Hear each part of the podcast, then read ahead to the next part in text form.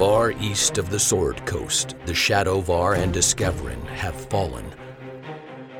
The Shadow Storm is no more. Sembia is fractured into city states. A mysterious hero rises from the ashes to usher in a new era of prosperity. Yet there is still suffering. Cormyr and the wild elves of the Dalelands offer war on all sides. Earth motes, madness, and shadow dragons plague the lands. These are the tales of the heroes who ended that suffering. 1491 DR, the year of Sembian revival. All right. Welcome back, everybody, to another episode of Long Winded One. I, I want to welcome somebody to the podcast tonight who if you've listened to my podcast this far in season four, he really won't need an introduction because he voiced most, or, uh, sorry, all of the Erevis Cale novels. Um, he was the voices of Erevis Cale and Drasek Riven. Uh, so please welcome John Pruden to the podcast. Hi, Jared. How are you? Thanks for having me. Good, good. Well, we have um, I have a series of questions uh, that I'm going to ask you, all of which I've shared with you ahead of time, and I, you know, they usually start with a little bit of like get to know you kinds of questions. So, um, if it's okay with you, mm-hmm. I'm just going to go ahead and get started. Absolutely. Great. Well, in doing some research about you before before we set up these interviews, I I, I was intrigued. Um, it seems like you have had, um, and this happens a lot with the people I interview. You, have had a lot of different kinds of jobs. From you know, um, obviously, uh, you're you you were in the army. You were a Black Hawk uh, Black Hawk helicopter pilot. Um, you've done improv. You've done just a huge amount of of uh, audiobook recording. And if I understand it correctly, you've been to most of the U.S. states. Um, so I was wondering if you could kind of like piece all of this together and connect the dots for us. Yeah, as you and I were discussing before uh, before we started, I, I grew up outside of Cincinnati in Ohio. When I was when I was in school, I was always goofing off and mimicking people and you know doing imitations and cutting up and stuff. And the the other kids always picked me to be the like the lead in plays that we put on. So I was always a performer but never really thought about doing it as a living. I went to Ohio State and majored in aviation and uh, went into the Army to fly helicopters. Uh, and that's how I ended up in Korea uh, and spent time in Fort Campbell, Kentucky. Those, those two places mostly. And when I got out of the Army, then I worked various jobs until I started doing voiceovers. And I did my first audiobook in 2008. And I I really liked it basically because when you do voiceovers, it's a lot of work to get the next job. You have to do a lot of marketing, a lot of cold calls, and you get a lot of rejection. But with audiobooks, you get a book and you're busy for a week or two, and you don't have to, you know, a lot of times people just email you and say, Hey, can you do this book? Can you do this book? And the, the work just lines up. So, uh, and I like being able to kind of go back to, you know, what I did as a kid and, and use voices and, um, you know, I, I joke with my friends. I say, what job wouldn't be more perfect than working in your pajamas playing cowboys and Indians? You know, and uh, it's yeah, it's been great. So I, I work at home, um, and now I get paid to goof off in my in my recording booth. I, I live on a small ranch in Colorado now with my wife and two dogs, ten chickens, and all the coyotes, bears, and mountain lions that pass through. And it's uh, it's the best job I've ever had. I've, I have had a lot of different jobs. Well, let, us let's, let's go right on to the next question then, um, and this will drill really uh, closely into sort of what our topic is is about. Um, you, you have um, you have read for several Forgotten Realms novels and series, uh, including Sembia, uh, Sword of the God, Twilight War, Erevis Cale, the Elminster books, uh, House of Serpents, etc., etc. Um, and it seemed like maybe a lot of this work came out in around 2013, at least on Audible. Can, can I can I ask because I'm really curious about how all this works? How were you approached to read for for the realms, or or did you did you seek them out? This is this is really funny about this series of of books because uh, Audible produces books as well as just puts them up on the website. And they approached me back in 2012, late 2012, and they had this thing going on that they were they were trying to publish as many audiobooks as they could as quickly as they could. So they came up with the concept of a 13 week contract. And they would give you a list of books. And to uh, complete the contract, you had to do so many finished hours. And that's, you know, some of the books are 5.8 hours long or 6.7 hours or 10.2 hours. And you had to have a certain number done by the end of the 13 weeks to get paid. But the thing of it was, you couldn't pick the books. They just said, here's a list of books. You want this or not? That was it. And the first contract had, uh, oh man, I don't remember how many books, but it was it was a lot, and you had to do them as quickly as possible, uh, and it was pretty stressful. It was you had to do them so quickly; they were so compressed that there's a lot of prep time in doing a book, uh, and I had no time to prepare. So I usually you have to read the book ahead of time, and I many times I couldn't do that. So I just had to guess, and it, I I want to say that some of the books were given to me out of order, and I didn't know anything about Forgotten Realm or, Realms or or any of the books or which ones were supposed to be in what order. you know, so uh, wow.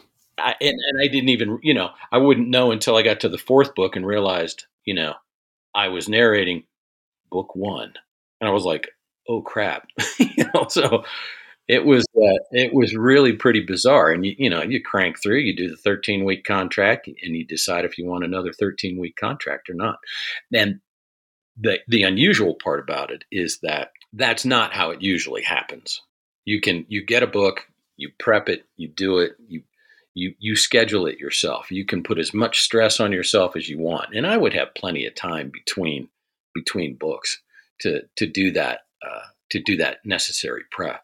Yeah. Well, do you know? Do they communicate with Wizards of the Coast in this production process? Is there, you know, is there any kind of like uh, voice loyalty to uh, people who have read for certain characters in the past? Like, h- how do they decide all of this, or is it completely random? in, in my case, it was completely random.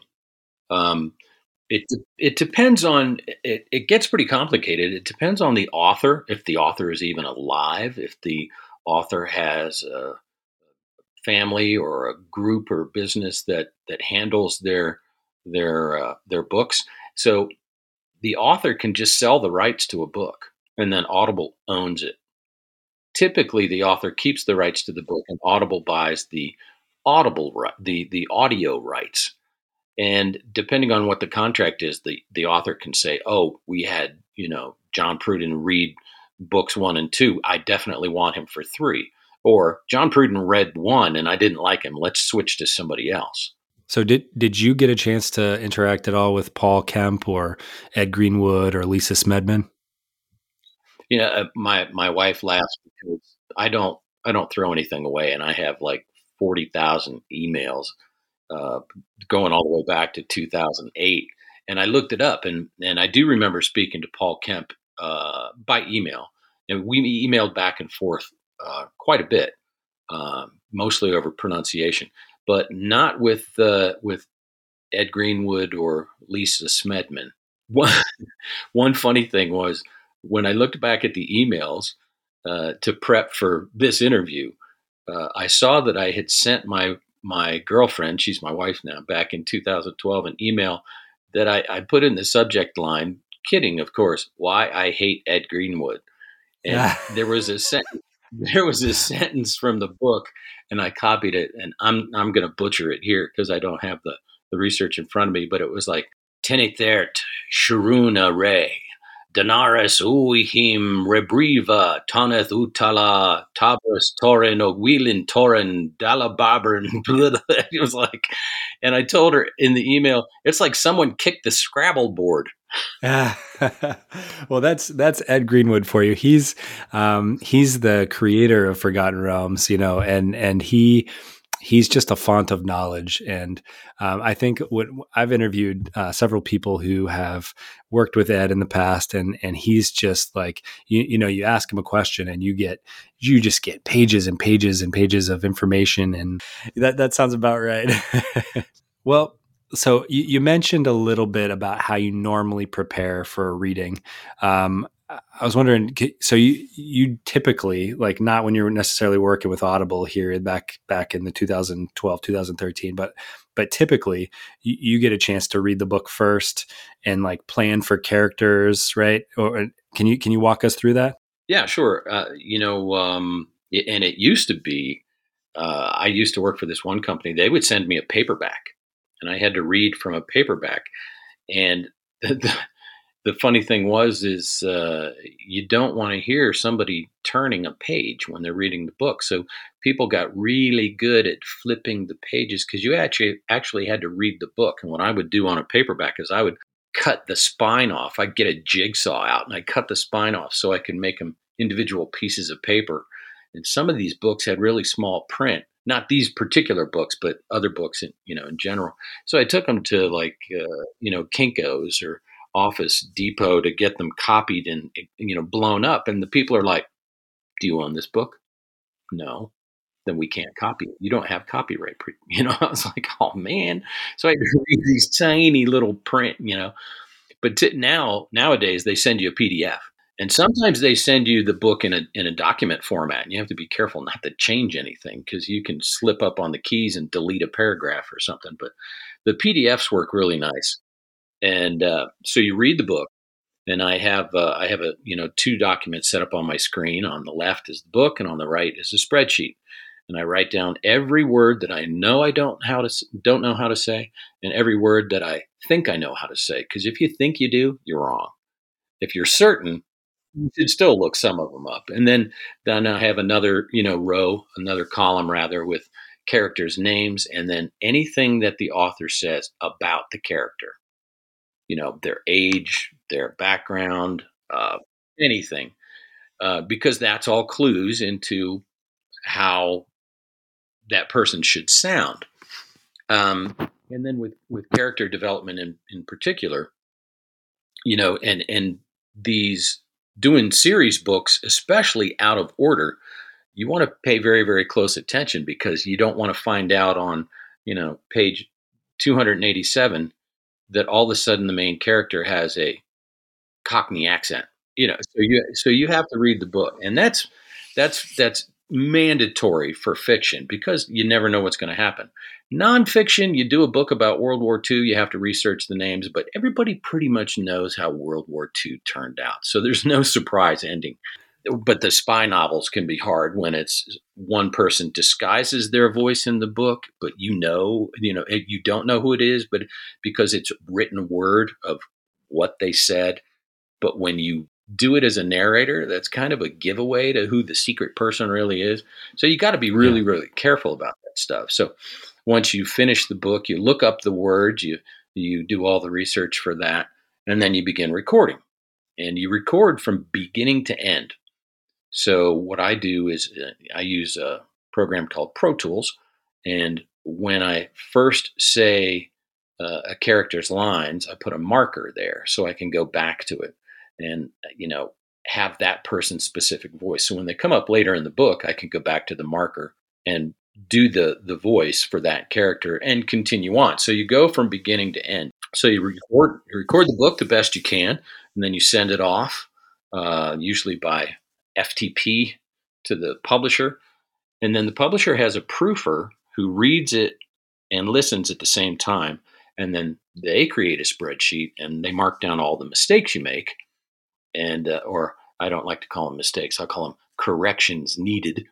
And then uh, they send you a list of corrections needed. Then what I have to do is um, a lot of times they'll have the recording of the mistake so you can you can set the tempo, the pace, the right voice, and whatnot. Say the correction, record it, go through the list, and then you send that back to them, and you're done. You move on to the next book. Oh wow! So you you don't have to splice it all together or do a lot of that post production work, other than the recording. They they they stitch it together for you generally. Right. That that's the that's the best way to do it because then you can move on to the next book. Um, the there's a, a, a, organization website called ACX, the uh, Audiobook Creative Exchange, where authors get together, and it's also run by Amazon Audible. Authors get together with narrators and they collaborate and they put the book together. And uh, so, if you came to me, Jared, with a book and said, "Here's here's my book," I I could be the producer. I could also be the narrator, but I would hire out the proofer, the editor, the engineer, which could be one person. And then they put it all together. And then you and I, you know, handle all the, the payment and I pay them. So some people do what we call full production themselves. They do the proofing, the editing, the engineering, the narrating, the whole thing. So they're you know they, they do the whole package but i prefer to do the book move on to the next book you let somebody else do do all that uh, detail work well let's let's switch gears a little bit and drill more into um, kind of you know what what we're talking about here. Is there could you give us like a, an any kind of behind the scenes look on the Erevis Cale or the Twilight War novels? You know and you can talk whatever fan reactions you know character prep whatever it is that you want to share with us. Well uh, you, you try and interact as much as possible but a lot of times there's nobody to interact with you know especially if the author is no longer living or um, you know it's an older book um, with Wizards of the Coast, they put me in touch, and, and sometimes there is mandatory contact. You know, they say you have to talk to Hillary Ross at Wizards of the Coast, and and her and I worked together on pronunciations, and it was kind of funny. I remember, uh, you know, she says, "Well, I don't have a lot of pronunciations that you need because this is a new book. You know, the the author just came up with it. It may refer back to other stuff, so." She really liked me because I got to pronounce some of the things however I wanted, and then she used that as the rec- the record. You know that that became the the pronunciation of record. Um, I you know, and I coordinated with uh, with Paul on uh, pronunciation. Uh, an, an important aspect of narrating professionally is efficiency, which means doing it right and quickly. Uh, but like I said, there was no time for character prep in this one, I just had to kind of kind of wing it. And uh, you had asked me earlier about fan reaction, which was funny because I, you know, lots and lots of narrators say if you go on Audible and you look up your books, do not read the written reviews. Don't waste your time. And I love to read them because some of them are just hilarious. Uh, and you do learn a lot. You know, sometimes you know, you learn about. You have to. I think you have to read them because you learn about the listeners. And I'll tell you what, fantasy listeners are hardcore fans. They're they're like romance fans. They know all the characters. They know all the pronunciations. They know everything in great detail. And they like things a certain way, and they hate it when something is mispronounced. And uh, I found out for instance, a lot of the listeners like a brisk narration, and they thought I read too slowly. But a lot of people never commented, so I guess they were fine with that. If uh, uh, they heard another narrator do a, a, a, character or a book, and then you know they switched to John Pruden, a lot of times they like the first narrator they heard, just because you know it's like uh, news you hear from from uh, a person that's that's the authority to you you know? That's the voice you like. Um, but and the reviews could be pretty brutal too but I, I, they average out to about 50 50 positive negative. Um, somebody wrote i looked i looked some up before before we talked to, to talk tonight and somebody wrote john pruden is a phenomenal narrator he gives Cale and riven and all the other characters the grittiness and dark undertones deserving of this fantasy series Absolutely loved it. Wish he would narrate all the Forgotten Realms novels. And then the next one is I couldn't get past the first chapter. The narration is some of the worst I have ever heard. I think it's what you said though, because I I don't believe. Um, so the the very first Sembian novel was a collection of short stories um, called the called the Halls of, of Stormweather, and there's a short story in there about Erevis Cale, and that was the only time I believe that you didn't narrate an Erevis Cale novel or short story, right? So it could have it could have been that people were used to you know that one that that first narrator. And then you know because I, will I'll admit it when when I picked up the first Erevis Cale novel and I and I heard your voice I thought this is not what I'm used to. But very quickly your your voice became Erevis Cale's voice to me. Oh well, that's that's cool. That's and that's why I always like listen, listening or hearing from listeners because you, we don't know. We just we live in this little you know little tiny booth in our basement, and uh, you know we come out see the sun you know once every couple of days, and you step outside and you're like, when did it snow? You know? Yeah. Well, um, right now you have a little over 250. I think at last count was 261, 261 books on Audible. Um, a lot of them are nonfiction, um, but I'm curious. Out of those 261 books, you know, there's a lot of these books here from series, like that, like the Elminster books are an example. So I'm wondering, I'm what I'm wondering about is like, you know, some of these books can be written and produced many years apart. So, so I'm wondering, like, do you do you kind of mentioned this before, but but as as a creator, as as as the the authoritative voice of some of these characters, do you feel compelled to to continue a series once you start it? Well, it depends on the story.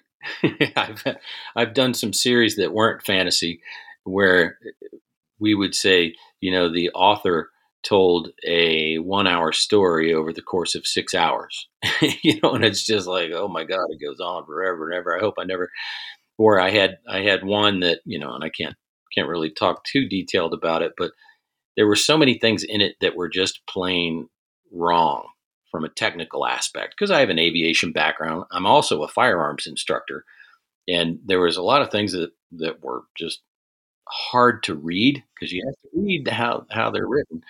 Um, but then there's other series where you're like, oh man, this is. I did a World War II uh, historical fiction and this guy did submarine novels and usually it was naval stuff that I that I loved. And when I didn't get like you know the third book I was really disappointed. But uh, so sometimes you love to do it but other times you don't have a choice because maybe the author has you do their first book and they don't like you and they they move to another narrator and then that narrator has it you know for whatever reason uh, for the for the next two or three books.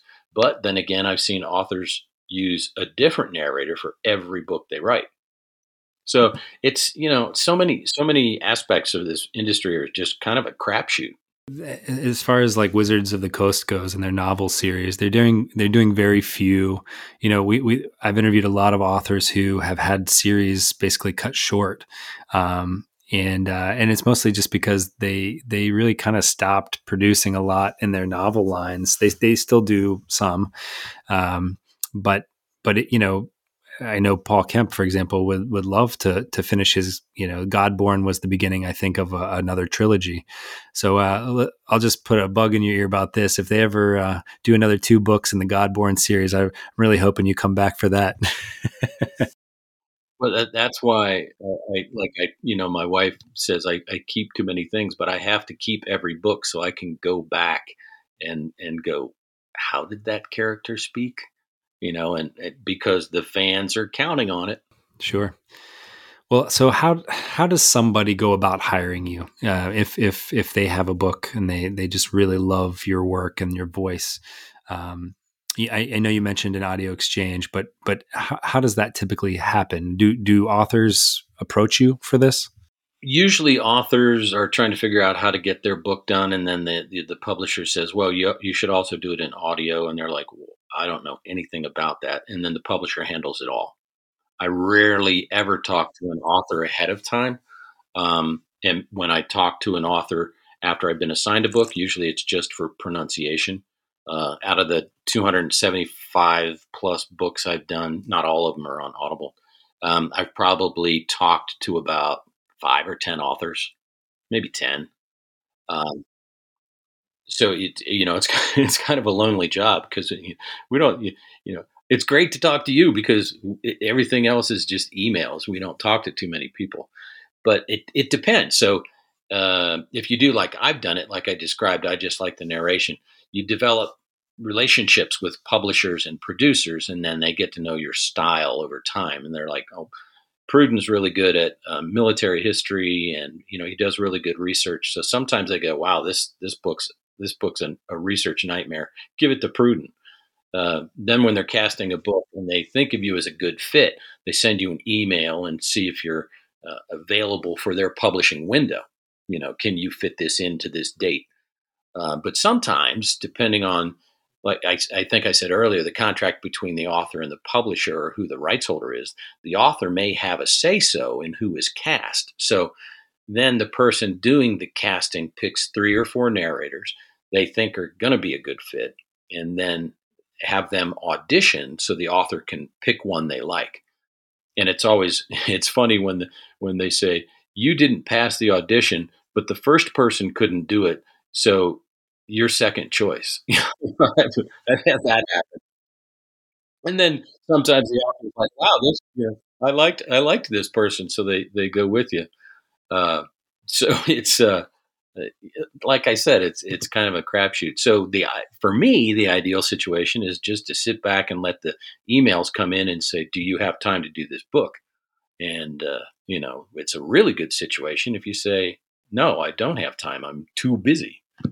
Well, um, I asked you to do something for us tonight that I'm really excited about, um, and I thought maybe this would be a good way to to end our time together. Um, I wasn't sure if you were going to say yes, but you are very gracious and um, have agreed to read a snippet um, from an Erevis Cale. It's kind of ironic. It's it's it's a a story about Erevis Cale, and, and he actually doesn't do any talking in it. But um, we one of the characters that we know very well, Riven, does do some talking in it, and this is um, this is a uh, a snippet from a short story called "All the Sinners Saints."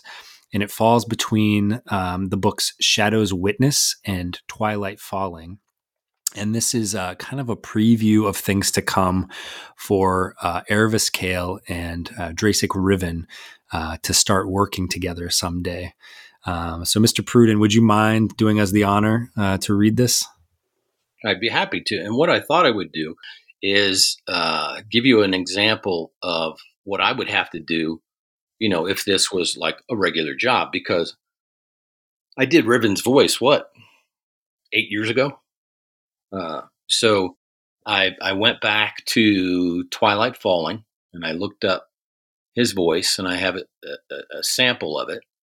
So what I would do is I just hit play. Maybe it's exactly what you think, Cale.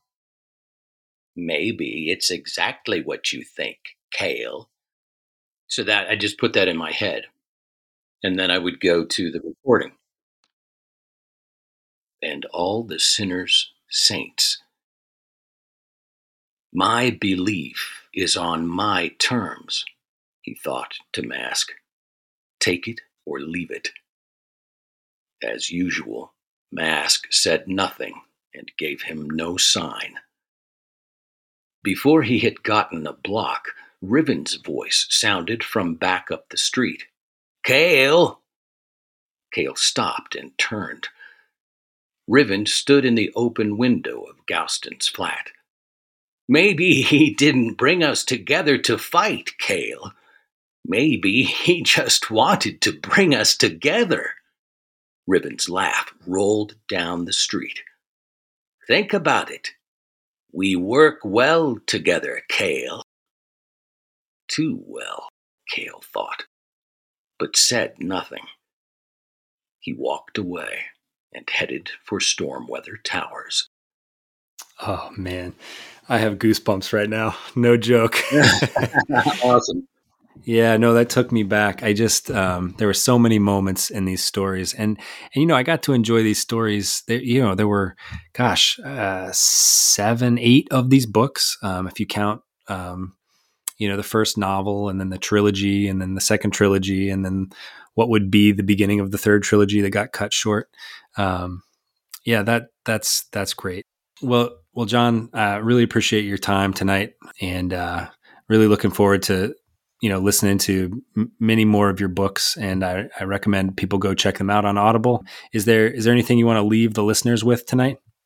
No, just keep listening. It's a it's a it's a great way to uh, uh, absorb stories because, and it's kind of recession proof. You know, back in 2008 when things weren't going so well, um, audiobooks were still growing, and they have they have never slowed down.